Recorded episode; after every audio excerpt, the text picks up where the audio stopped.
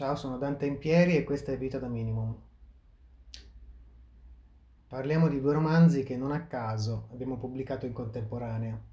Uno è uscito in America nel 2015, l'altro è stato iniziato negli anni 30 e mai portato a termine.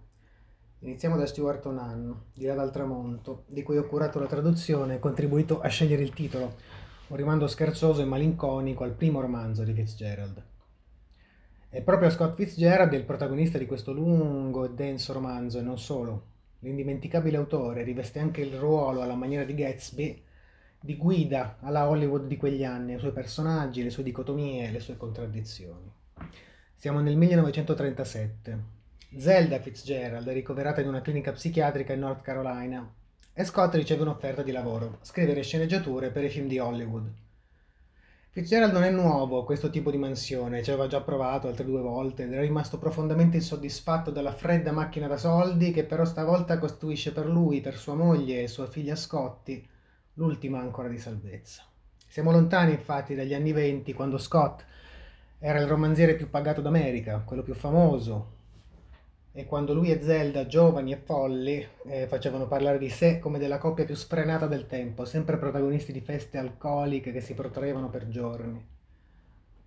La seconda parte degli anni 30 è per Fitzgerald quel tramonto che lui non si è mai preso la briga di immaginare o di aspettarsi. Le enormi quantità di denaro, i viaggi, gli abiti raffinati sono soltanto un ricordo. Il suo ultimo romanzo, Tenere la notte, ha fallito il suo compito di risollevare il leggendario autore del grande Gatsby che nel 1936 aveva pubblicato per giunta su Esquire tre saggi molto intimi e confessionali, conosciuti col titolo di The Crack Up, tradotti in Italia da Ottavio Fatica per Adelphi col titolo di Il crollo. In questi saggi Fitzgerald racconta del suo alcolismo, delle sue frustrazioni, dei suoi rimpianti, col tono di chi non ha più niente da perdere. Completamente sincero.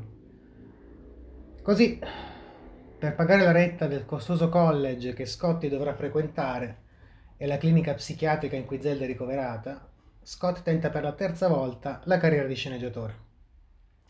Luca Briasco ha definito questo un romanzo di fantasmi perché per quanto gli anni 30 vi siano splendidamente ricreati nelle descrizioni, nel linguaggio, nell'architettura, nel clima politico, gli anni 20 sono altrettanto presenti.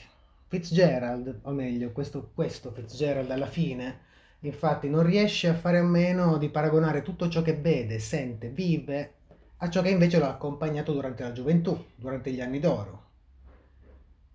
E quindi attorno a lui vediamo gravitare i personaggi della Hollywood di quel tempo. Dorothy Parker, Humphrey Bogart, Shirley Temple, John Crawford, ma anche l'amico rivale di sempre, Ernest Hemingway. Sono gli anni di, per chi suona la campana, dell'attivismo politico e soprattutto quella che è definita da un convintissimo Onan come l'ultimo vero amore di Fitzgerald, Sheila Graham, nome fittizio di Lily Shile, una donna inglese dall'oscuro passato che si era inventata come cronista a Los Angeles e da cui Scott rimane folgorato, perché almeno così è nella narrazione del romanzo, assomiglia molto alla Zelda giovane e bella che rimpiange tanto. Fitzgerald non sfonderà a Hollywood, il suo nome sarà nei titoli di testa di un film soltanto, ma riuscirà a pagare tutti i debiti e a continuare a scrivere per sostentarsi, vendendo racconti alle riviste. E però Scott Fitzgerald è stato soprattutto uno degli scrittori più rappresentativi di sempre quando si è trattato di fotografare l'epoca in cui si trovava immerso. E gli ultimi anni della sua vita non fanno eccezione.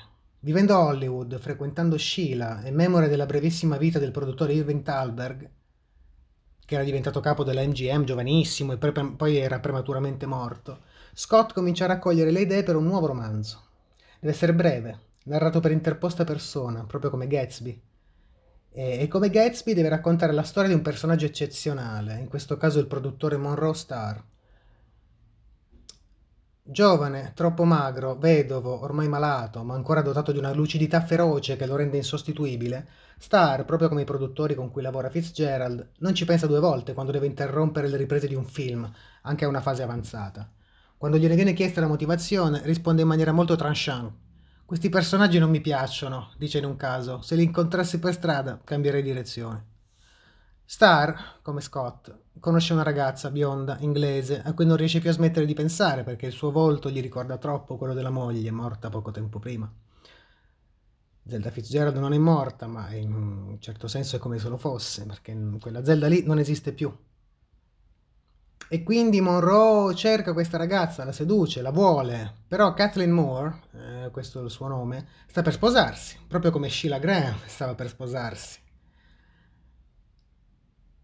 Onan scrive, oltre a una splendida elegia di Scott Fitzgerald e dei suoi ultimi anni e dei suoi ultimi fuochi, anche un'affettuosa genesi del suo ultimo romanzo, suggerendo lungo tutto l'arco narrativo che Scott, come sempre, stia assorbendo il mondo che lo circonda per trasformarlo in un grande romanzo di cui lui, sempre e soltanto lui, è il protagonista indiscusso, e perciò destinato a una fine prematura, a un'incompiutezza che il 21 dicembre 1940 si rivelerà definitiva, con la morte dell'autore forse più importante di un'epoca, di una nazione e di una certa dirompente pericolosa idea di vita senza rimpianti.